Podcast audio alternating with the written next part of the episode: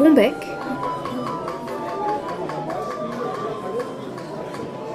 Épisode 2 Bonjour et bienvenue dans Bombec, le podcast dédié à la flûte à bec, à son univers, à ses amateurs, à ses acteurs et à ses admirateurs. Je suis Claire Sécordel, je suis flûtiste, un peu, flutophile, pardon pour le néologisme, beaucoup, mais je suis avant tout et passionnément facteur de flûte à bec. Pourquoi bon bec, me direz-vous? Tout d'abord, et c'est peu de le dire, rien ne vaut un bon bec à sa flûte pour pouvoir en jouer. Ensuite, car les flûtistes doivent parfois avoir bon bec, c'est-à-dire avoir la parole facile, pour faire face aux clichés. Et enfin, car j'aimerais que ce podcast vous soit aussi agréable qu'un bon bec, un petit bonbon, mais qui se dégusterait sans modération. Que vous soyez néophyte ou averti, je vous invite à m'accompagner à la découverte du monde de la flûte à bec, qui est bien plus vaste qu'il n'y paraît. Vous me suivez? Aujourd'hui, c'est Bruno Reynard qui a bon bec.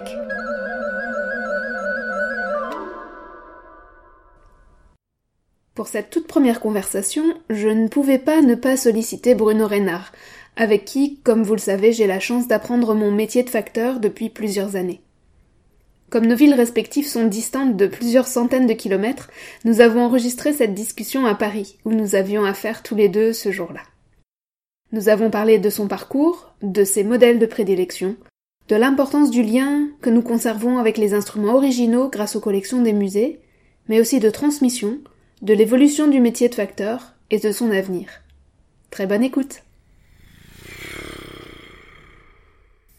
Alors bonjour Bruno.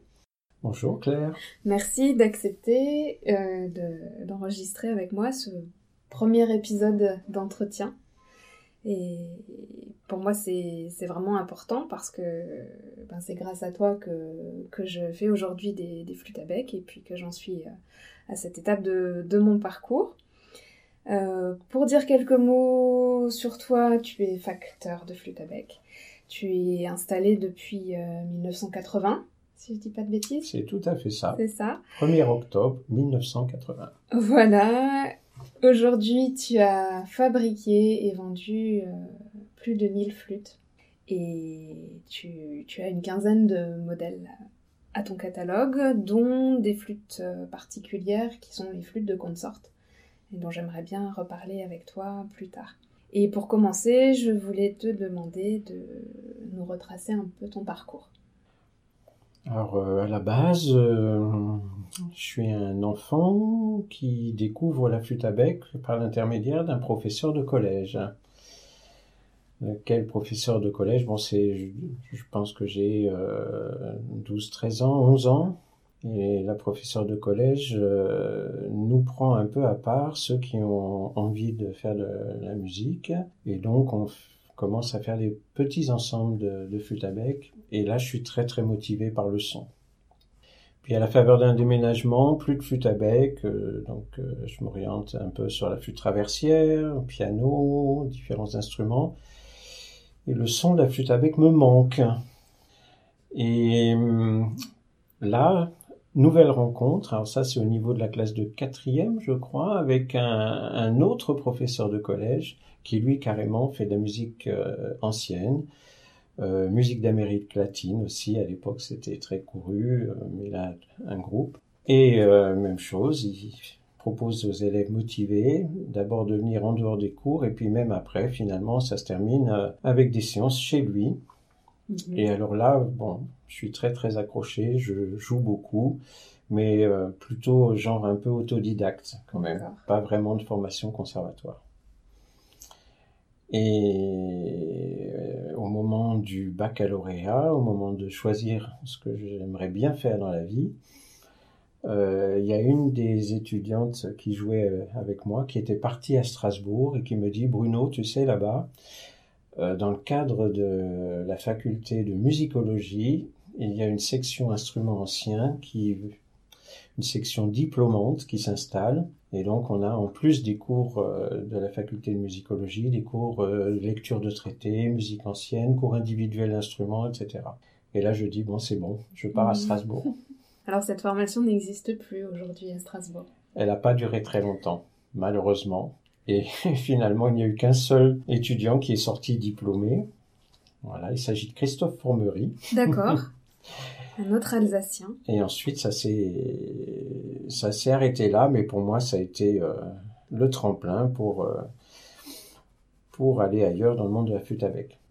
Alors, si tu veux, on peut aborder le volet facture maintenant. Volontiers. Donc, au départ, flûte, flûtiste, euh, peut-être professeur, d'ailleurs professeur aussi déjà à Strasbourg dans les associations. Oui, tu as enseigné donc la flûte. J'ai enseigné la flûte à bec dans les, les différentes associations strasbourgeoises euh, qui avaient besoin de professeurs.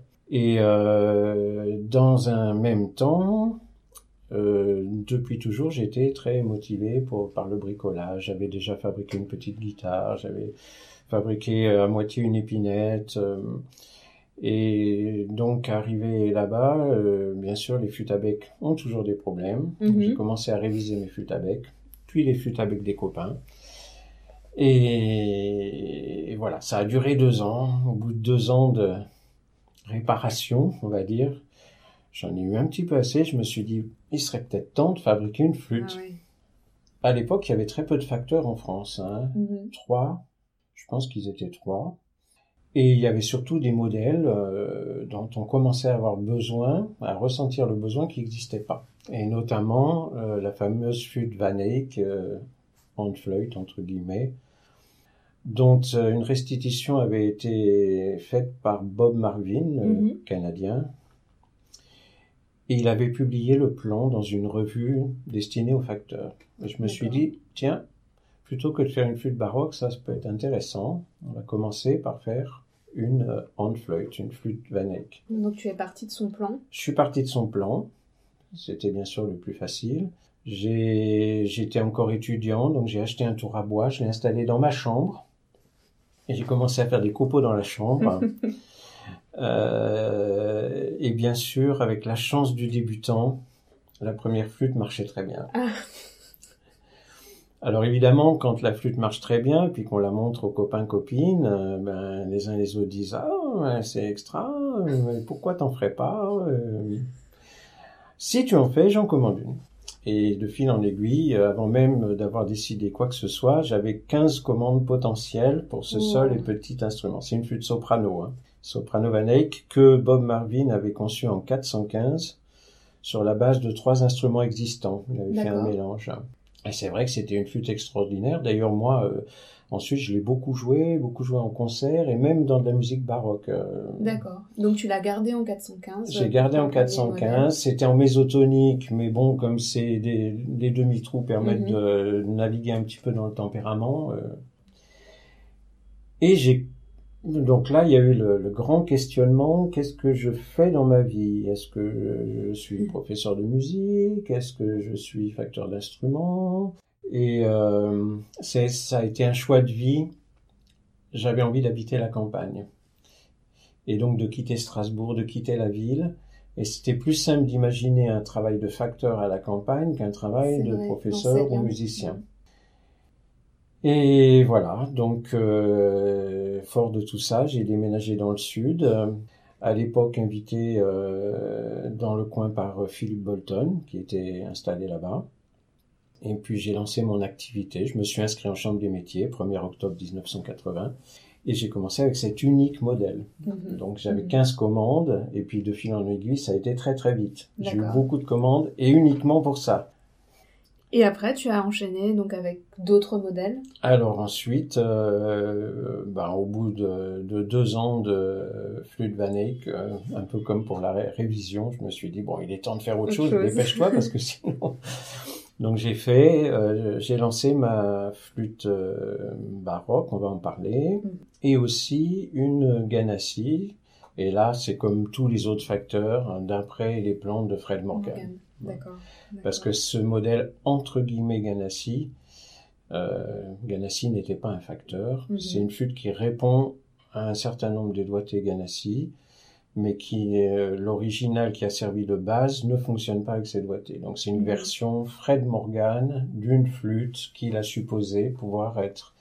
C'est une création. Voilà, c'est une recréation à Mhm. partir d'une base, mais qui existe à Vienne, euh, au musée.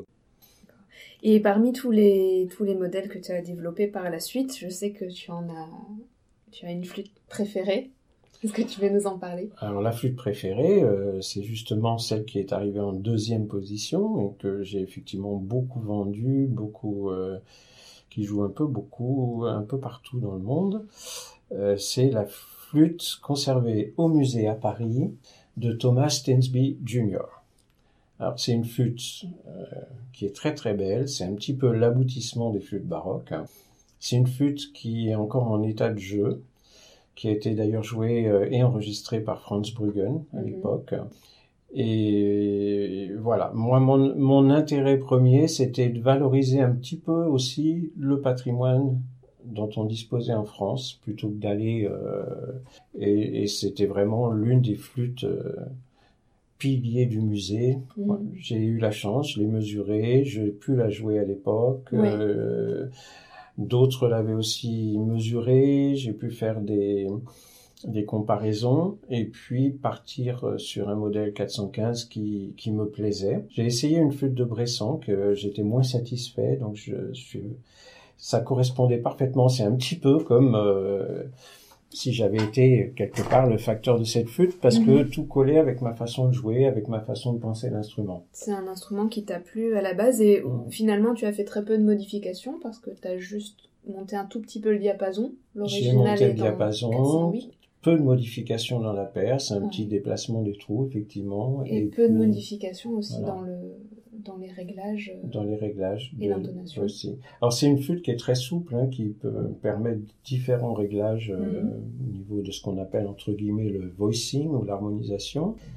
Euh, et d'ailleurs, j'ai beaucoup évolué. Au départ, je faisais des flûtes assez fines. Et puis, au fur et à mesure que les flûtistes ont évolué, on demandait des flûtes plus puissantes, plus fortes. Elles s'adaptent très bien, on peut le faire. On élargit les chanfreins, etc.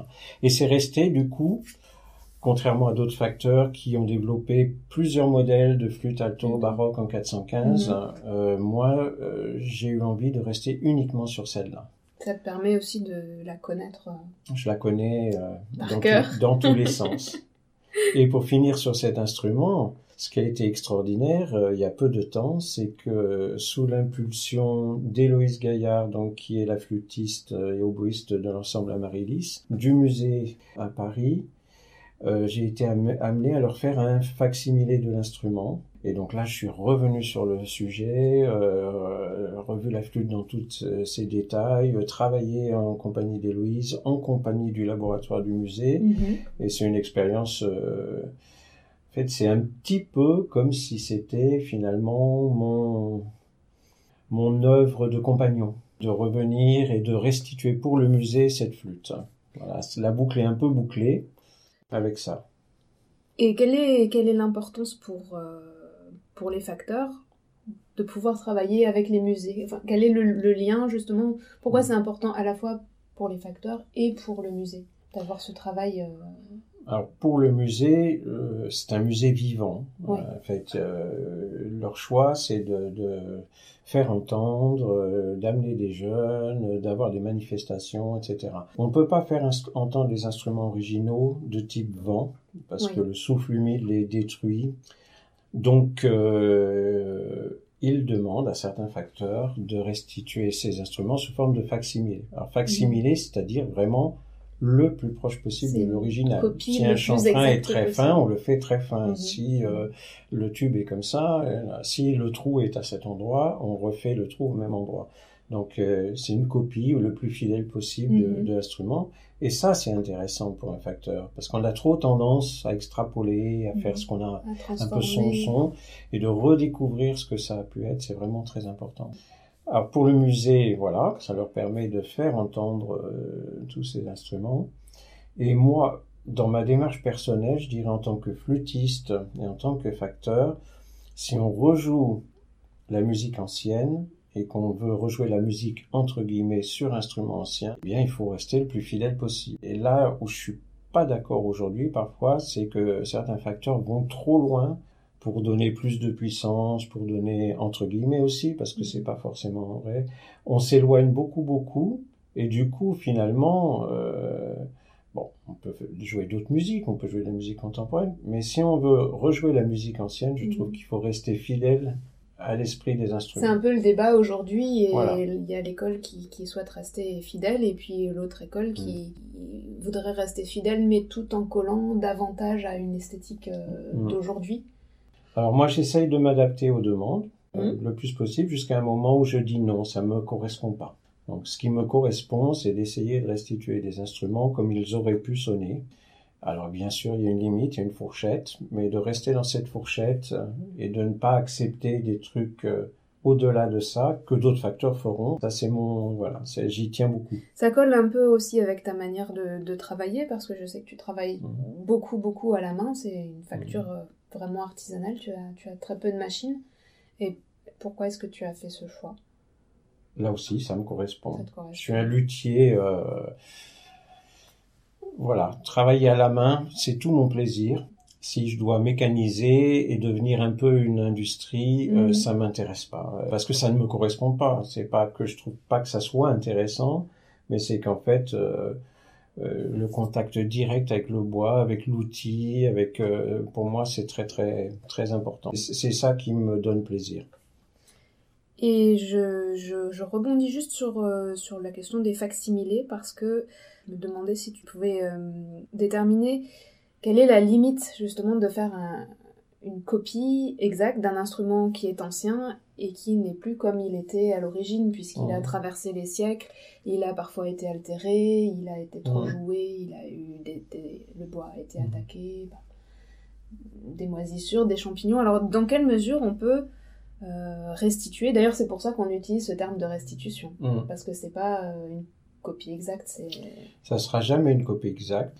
En tant que facteur, au fil des années, on, comprend l'esprit aussi des, des, flûtes. Donc, quand on est devant un instrument ancien, même avec des destructions, même avec, euh, on sait, ce, on, on comprend qu'est-ce qui a pu être à l'origine mhm. et qu'est-ce qui, avec le temps, s'est dégradé. Par exemple, un tube, il s'ovalise, il se, il se déforme, mais on sait dans quel sens se déforme le bois, on mhm. sait mesurer dans l'axe qui est le plus, probablement celui qui était à l'origine, et donc à partir de ça, on peut restituer euh, une flûte qui sera différente de ce qui, de ce qui nous reste dans le musée, mais qui sera certainement plus proche de ce que c'était à l'origine. D'accord, donc finalement plus proche de ce qu'elle était à l'origine qu'elle n'est maintenant. Qu'elle ne l'est maintenant. Voilà, si on l'a jouée. Euh.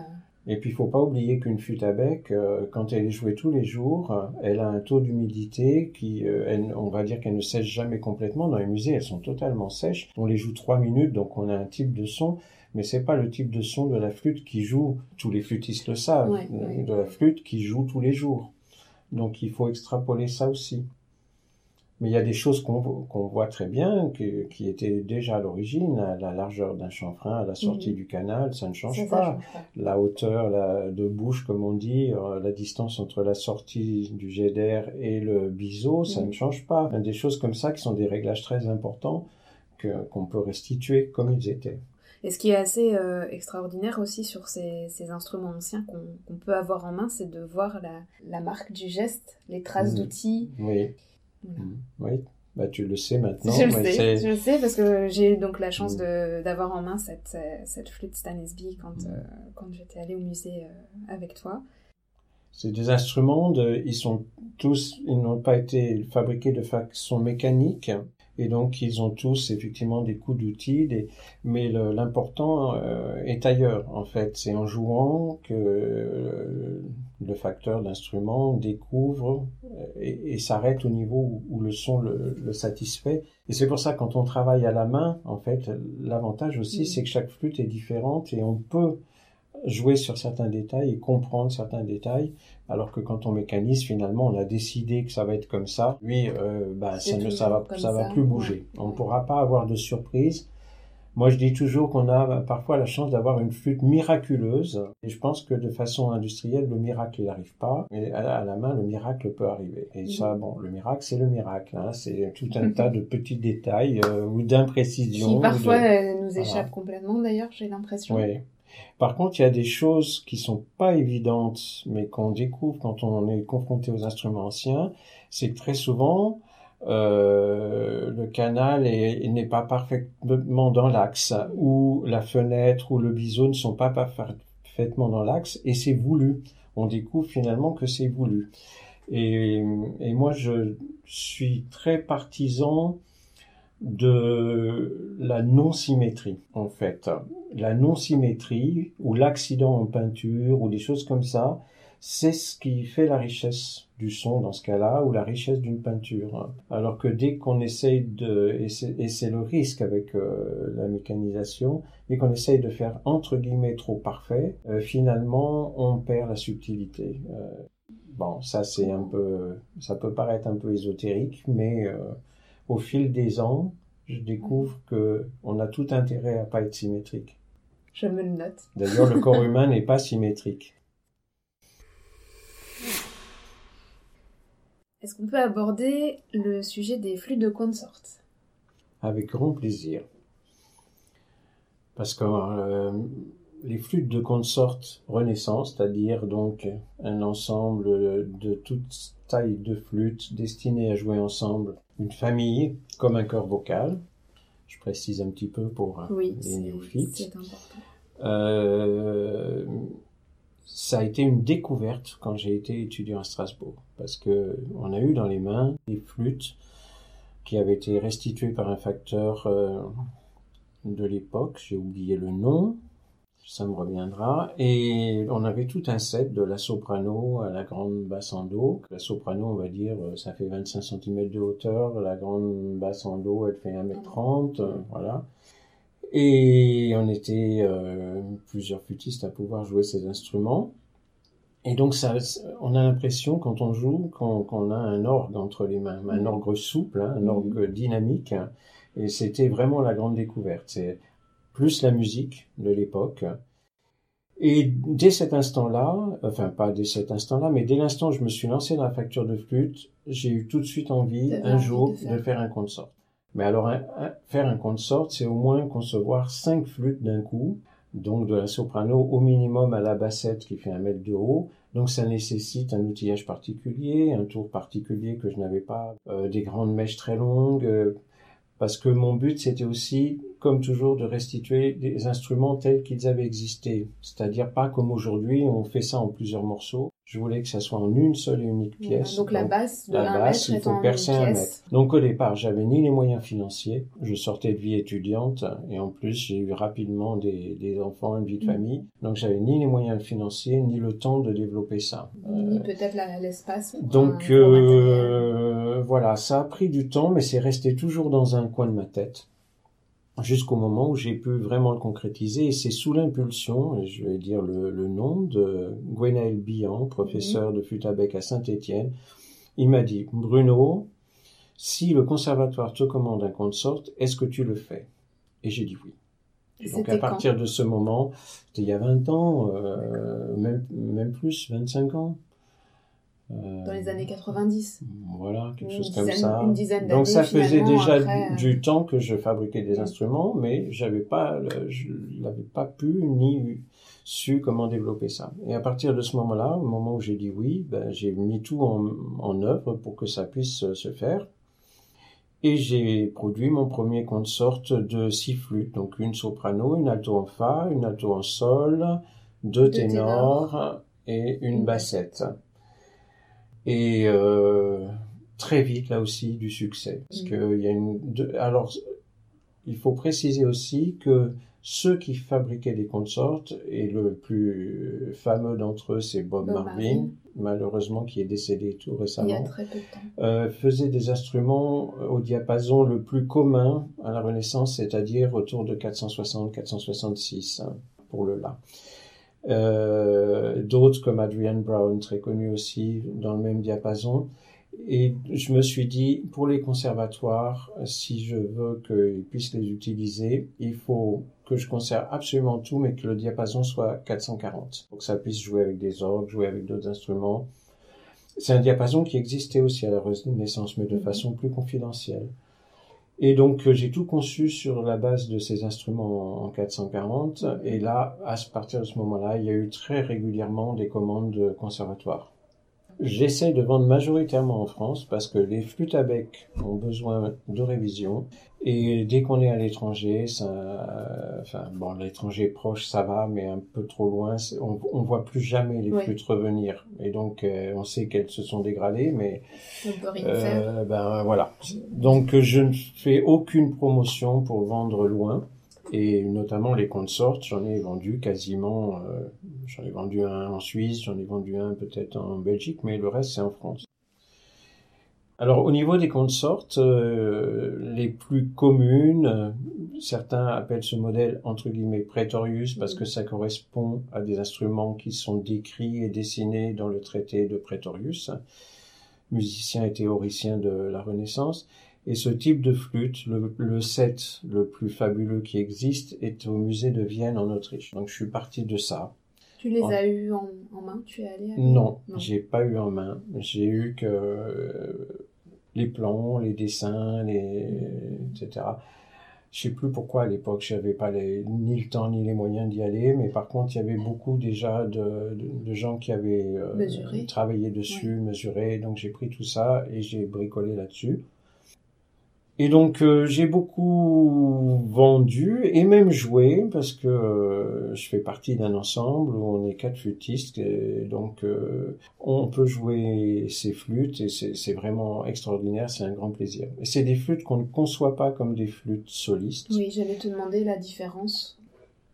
Pour que ça sonne comme un instrument constitué de plusieurs instruments euh, il faut qu'il, dans la matière sonore, il y ait du vent. C'est pas des flûtes qui sont, pour moi, à faire aussi direct qu'une flûte solo. C'est une flûte qui se fond avec les autres. Mhm. Et j'essaye aussi, par exemple, que les instruments de dessus ne prennent pas le dessus par rapport aux instruments graves. Donc on va pas faire en sorte que ça trompette dans les aigus. On va faire en sorte que justement il y ait cette euh, espèce de cocon sonore. On cherche plutôt une homogénéité. On cherche une homogénéité et on cherche que ça connecte. Et que le, le, le, résultat sonore soit comme si c'était un seul instrument. Exactement. Après, donc après cette base, j'ai été amené sous l'impulsion ben, des professeurs, des flûtistes à élargir le set. Et donc euh, maintenant, j'ai fait ce qu'on appelle la basse en do. Bientôt, il y aura la bassette en sol. J'ai une commande pour dans un an et demi pour la très grande basse en Fa, et elle fait 2 mètres de haut. Voilà, certainement un jour une ténor en Ré, et puis on s'arrêtera là. Mais tout ça en 440. Ce qu'il faut dire aussi, c'est que je tiens, comme on en a parlé tout à l'heure, à ce que le, ça soit le plus proche de l'original. Alors, le plus mm. proche de l'original dans ce cas-là, c'est que les flûtistes admettent le doigté ancien, qui est un doigté plus compliqué, un doigté où on, on, dit des doigtés ouverts, des doigtés à demi-trou, euh, pas si simple, mm-hmm. une étendue qui est limitée à une octave et une sixte. Euh, mais les élèves s'y mettent très bien, c'est le, but du jeu. Le tempérament, c'est un tempérament mésotonique, mm-hmm. voilà, les flûtes sont en une pièce, tout ça j'y tiens et ça colle. C'est important aussi que, que tu y tiennes, je pense, pour euh, mm. les flûtistes et les jeunes générations qui ont les flûtes en main dans les conservatoires parce que ça permet, euh, on aborde autre chose. La flûte à bec, c'est c'est pas un seul instrument.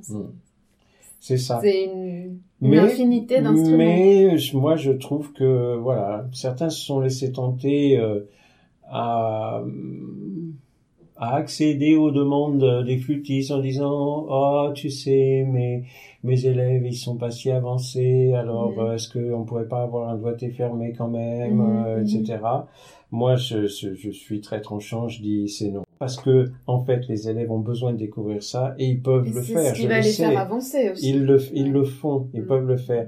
Et quand on joue la musique de l'époque avec ces contraintes-là, on découvre il y a des choses qui deviennent très faciles et d'autres qui deviennent très difficiles. Et bon, on comprend les limites. Euh, voilà c'est mon, c'est mon, ma façon à moi, mais bon, je, je, je comprends très bien d'autres euh, façons. Mais j'ai trop peur de la standardisation. Effectivement, on va se dire, bah, voilà, euh, il n'y a qu'une flûte à bec, elle fonctionne comme ça, et non. Et qu'on perde la, la, diversité. Si un conservatoire commande ça, c'est pour pouvoir découvrir autre chose. Et il y a encore un, un point que je voulais aborder avec toi qui me tient particulièrement à cœur, c'est celui de la transmission. Parce que ben, pour moi, c'est extrêmement important et c'est une grande chance d'avoir un maître d'apprentissage. Et je voulais te demander, peut-être au départ, comment on transmet quand soi-même n'a pas bénéficié de la transmission? Parce que toi, tu as tout réappris, réinventé presque. Et, moi, j'arrive après et, et, puis on me donne tout cuit, euh, une quantité de choses incroyables qui, qui me permettent d'avancer. Bah, ça, c'est ma philosophie. En fait, euh, je trouve qu'on est propriétaire de rien. On est, euh, on fait partie d'une lignée de depuis la préhistoire. On a, si on en est là, c'est qu'on n'a pas réinventé la roue à chaque fois. Et donc, euh, je fais partie de, cette humanité-là. Et donc, voilà. Pour moi, le plan qu'on a la chance de pouvoir dessiner à partir d'un instrument de musée, il appartient à tout le monde. Il n'appartient pas à celui qui a eu la chance de le dessiner. Euh, les infos glanées ici ou là, elles, elles sont à transmettre. Alors, par contre, je savais pas comment transmettre. En France, avec euh, nos contraintes, nos difficultés, c'est quasiment impossible de prendre un apprenti. Euh, on n'a pas les moyens de s'en occuper, de le mm. payer, ou forcément les, les, ateliers qui ont les dimensions suffisantes, l'outillage, mm. etc. J'avais beaucoup de difficultés. Et quand, euh, sous l'impulsion, alors là, c'est de Clémence Comte, professeur de flûte à bec à, Besançon, au conservatoire, quand elle m'a demandé, euh, Bruno, est-ce que tu viendrais enseigner la fabrication d'une flûte au sein d'un stage d'été qui a lieu tous les ans, donc à côté de Besançon, à Hollande, est-ce que tu, serais prêt à le faire? Alors j'ai été très réticent au début, beaucoup, beaucoup d'investissements. Euh, euh physique, on va dire, oui, matériel, matériel et tout. et finalement, elle a été tellement persuasive que j'y suis allé. Et depuis, ça va faire maintenant la cinquième année où je vais, je vais y aller. Il y a un grand succès, euh, quatre euh, apprentis à chaque fois qui ne deviendront pas des professionnels, mais on va en parler après, euh, qui font leur flûte et qui la jouent, et dont certains qui la jouent après en concert. C'est très enthousiasmant. C'est beaucoup d'énergie, beaucoup d'investissement. Et puis, ben, on a votre intervieweuse ici, Claire. Moi, j'ai eu beaucoup de chance parce que j'ai participé au, à la première euh, première session. C'était la première session. Première session, donc Claire euh, vient, fait, fait sa flûte, joue sa flûte. Elle, était bien cette flûte, elle est bien. Elle est très bien. Elle est bien. Chance du débutant aussi. C'est ça. Et puis Claire se prend au jeu, elle vient une deuxième année. Voilà, je suis née trois ans. Et puis une troisième année et jusqu'à euh, ce que bah, tu, tu te dises euh, tiens euh, j'y pensais déjà un petit peu en venant la première la première fois et que tu te dises que tu m'as dit un jour qui est très rigolo est-ce que quelqu'un de normal peut faire une flûte voilà. Voilà. Mais euh, je suis très très content et, et très fier d'ailleurs de cette transmission parce que euh, ben, Claire fait des flûtes complètement à la hauteur maintenant et, et tu as pris ton envol. Euh... Mais pour moi c'était c'était une chance incroyable aussi mmh. d'avoir ben, ce, cette académie d'été mmh. qui proposait ça parce qu'il n'y a, a, pas de formation pour devenir facteur de flûte à bec. Mmh. Euh, ou très peu, ou elles sont à l'étranger, ou euh, mm. c'est un investissement euh, considérable. Mm. Et puis bon, il y a eu bah, la mm. rencontre aussi, et de tomber sur la personne qui souhaitait transmettre au moment où j'avais envie. C'est aussi une bonne formule parce que la flûte à bec, ça nécessite, même si on ne doit pas tout réinventer maintenant, ça nécessite quand même de beaucoup travailler personnellement. Et pas forcément euh, avec la supervision permanente de quelqu'un. Euh, après qu'on ait compris les premiers gestes, comment faire ceci, ceci, ceci, cela, euh, il y a beaucoup de travail personnel à développer qu'on peut développer chez soi. Bon là donc en ta compagnie, on communique aussi par téléphone, on peut dire beaucoup de choses comme ça. Et moi, souvent, je me dis, ah bon, quand j'ai un problème, hmm. j'appelle Bruno, et puis je me dis, mais quand Bruno avait un problème, il avait personne à. Quand Bruno avait un problème, il, il, cherchait dans tous les sens. Ça. Mais du coup, ça m'a permis de, d'une part, le comprendre, mais d'être capable de le dire aussi. Parce que parfois, tu fais des choses et tu ne saurais pas le, le communiquer. Que c'est, quelque part, c'est une chance. Oui, oui, ben, nous, on a vécu une époque. Euh, Voilà, en 80, j'avais 22 ans. Et puis maintenant, euh, j'en ai 60. Donc, Alors, qu'est-ce qui, euh, a, qu'est-ce qui a changé? Pendant ces, ces 30 ans? Bah, on est passé d'un stade très expérimental. Alors, euh, moi, quand j'étais étudiant, on acceptait des flûtes euh, qui étaient euh, oh, entre le dos et le sol, c'est magnifique, le son est très très beau. Et puis, euh, quand on voulait jouer la flûte sur toute l'étendue, ben, on avait beaucoup de difficultés dans les aigus, euh, les graves, on savait pas ce que c'était, c'était pas toujours très juste. Donc ça, ça, ça a beaucoup changé. Bon, d'abord, on est devenu plus nombreux, on n'est pas nombreux, on est une dizaine, mais on est devenu plus nombreux. En France, On a dizaine. commencé à échanger, on a beaucoup plus échangé avec les flûtistes aussi. Et puis, euh, on est devenu capable de faire des instruments plus stables, plus réguliers, plus homogènes, plus, voilà, qui fonctionnaient. On a quitté le stade expérimental. Il y avait aussi des diapasons à ajuster. Il y a 40 ans, euh, un orchestre baroque, ben, il y avait des hautbois, ils étaient un peu plus hauts, il y avait des flûtes un peu plus basses, et puis les, flû- les, les musiciens, ils bricolaient. Donc, il y a eu une harmonisation quand même. Il y a eu une harmonisation, on on a, et ça, ça, ça a fait monter aussi le niveau des orchestres baroques, hein, c'est devenu beaucoup plus juste. Ça, ça a beaucoup changé. Et ce qui a changé en moins bien, ben, c'est que justement, on, on a fini par euh, standardiser. Et ça, c'est dommage, parce que c'est pas ce qu'on souhaite en revenant à la musique ancienne. hein. Euh, C'était une période foisonnante d'idées. euh, Il y a eu des instruments improbables qui n'ont pas eu de carrière derrière, mais voilà, les facteurs d'instruments cherchaient, cherchaient, cherchaient, cherchaient. Et ce qui est arrivé à la, musique classique en général, c'est-à-dire avec euh, des flûtes traversières qui sont toutes les mêmes, et ben c'était en, c'est en train parfois d'arriver dans la musique ancienne aussi. Et ça, je trouve qu'il faut être vigilant. C'est, ce serait dommage de.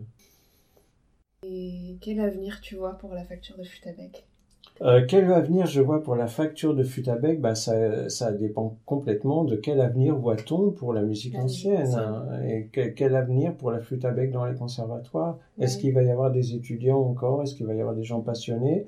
Pour l'instant, il y en a. Il y a beaucoup de jeunes qui sont motivés, passionnés. Il y a des bons ensembles euh, qui se lancent. Mm. Brouillamini, par exemple. Mais le lyonnais. public, le public des concerts, c'est un public grisonnant. Est-ce qu'il va encore y avoir des publics pour ça? Parce que, voilà, ça c'est la grande question. Et l'avenir de la, de la facture de flûte à bec, ben, il dépend de ça. C'est-à-dire, est-ce qu'il va y avoir des flûtistes pour avoir envie d'eux? Il y a aussi quelque chose euh, qui s'est beaucoup développé, c'est le marché de l'occasion. Il y a 40 ans, il y avait peu de flûtes d'occasion Mhm. Du marché de l'occasion plus ou moins bon, mais il y a des, des très bonnes flûtes qu'on peut retoucher parce que, euh, contrairement à ce qu'on pensait, euh, la flûte à bec, ça peut durer très longtemps, Mhm. moyennant que ça soit soigné, retouché euh, tous les trois ans, par exemple. Et voilà, donc je ne sais pas. Puis nous, les facteurs sur les dix français, on est quand même plus ou moins en fin de carrière pour la plupart. J'ai l'impression qu'il y a eu un, un petit vide euh, de génération Oui. entre euh, votre génération qui étiez les, les Mhm. premiers facteurs euh, du renouveau de la flûte à bec et une génération ben, qui est plus la mienne que Mhm. je rencontre maintenant à un niveau plus large puisqu'on on a peut-être davantage d'occasions de se rencontrer au niveau européen. Il y a eu un, il y a eu un vide Il y a eu un vide pendant 20 ans, je pense. et on ne Ouais. sait pas pourquoi. Après, vous, euh, ta génération, donc en- entre 30 et 40 ans, euh, voilà, il y en a quelques-uns, mais vous n'êtes pas si nombreux non plus. Euh, par exemple, si on prend le niveau français, il n'y a pas, vous n'êtes pas le nombre suffisant pour reconstituer, tout à fait. voilà. Tout à fait. Mais est-ce qu'il y aura du travail pour plus de trois plus tard? C'est pas sûr non plus, je plus. sais pas. Ouais. Ça, je peux pas le dire. Ce qu'on peut dire, c'est que jusqu'à aujourd'hui, les facteurs euh, ont du travail. Du travail. Bon, moi, personnellement, en ce moment, j'ai du travail pour deux ans devant moi. Il y en a d'autres qui en ont peut-être un peu moins, d'autres un petit peu plus, mais en fait, tout le monde a du travail. Il y aura Donc, euh, certainement, comme tu disais, du travail pour réviser des instruments. Il y aura certainement du travail voilà, jour, pour euh, réviser. Il faut être apte à faire Mm. plusieurs sortes de choses. J'ai jamais eu le temps, à part pour quelques amis, de réviser des flûtes industrielles. Mm. Par contre, là, et c'est sûr qu'il y a un gros besoin. Est-ce que tu aimerais ajouter quelque chose? Ben, pour conclure, euh, je vais dire que euh, curieusement, ce, métier m'est arrivé entre les mains sans que j'y ai pensé, euh, qu'il me correspond à 100%. Parce que moi, j'ai besoin, j'ai beaucoup de mal à travailler sous la supervision de quelqu'un. À chaque fois que j'ai été professeur dans une école de musique, il y a souvent eu des, des mésententes, etc. Tu sentais une contrainte. Euh, voilà, je me rends compte que j'ai besoin de, de, gérer mon affaire tout seul.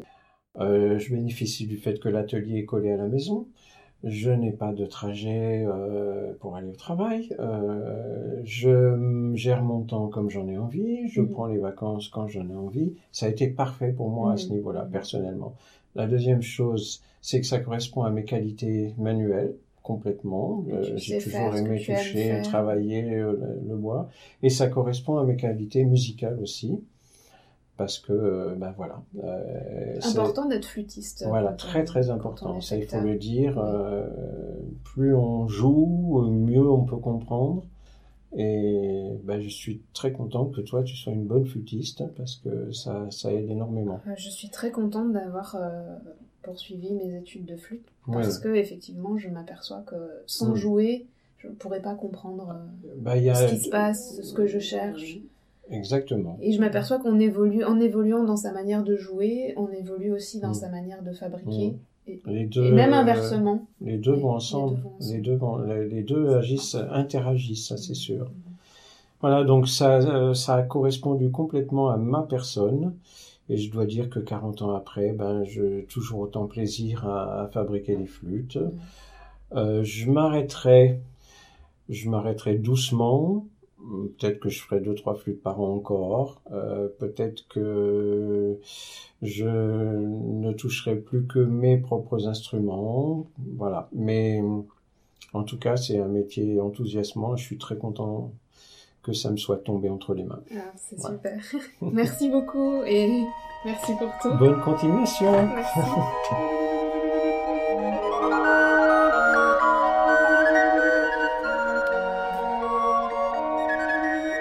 Voilà, j'espère que vous avez eu plaisir à écouter et à découvrir Bruno Reynard.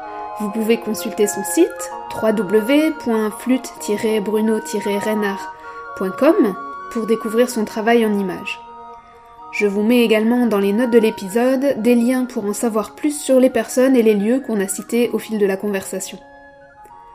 Vous pouvez écouter Bombec sur votre application de podcast préférée, mais également sur YouTube, tapez Bombec Podcast dans la barre de recherche. Vous pouvez vous abonner au podcast et laisser un avis si vous le souhaitez. Je vous invite aussi à visiter le site internet du podcast sur www.bombec pour en découvrir davantage et retrouver les différents épisodes.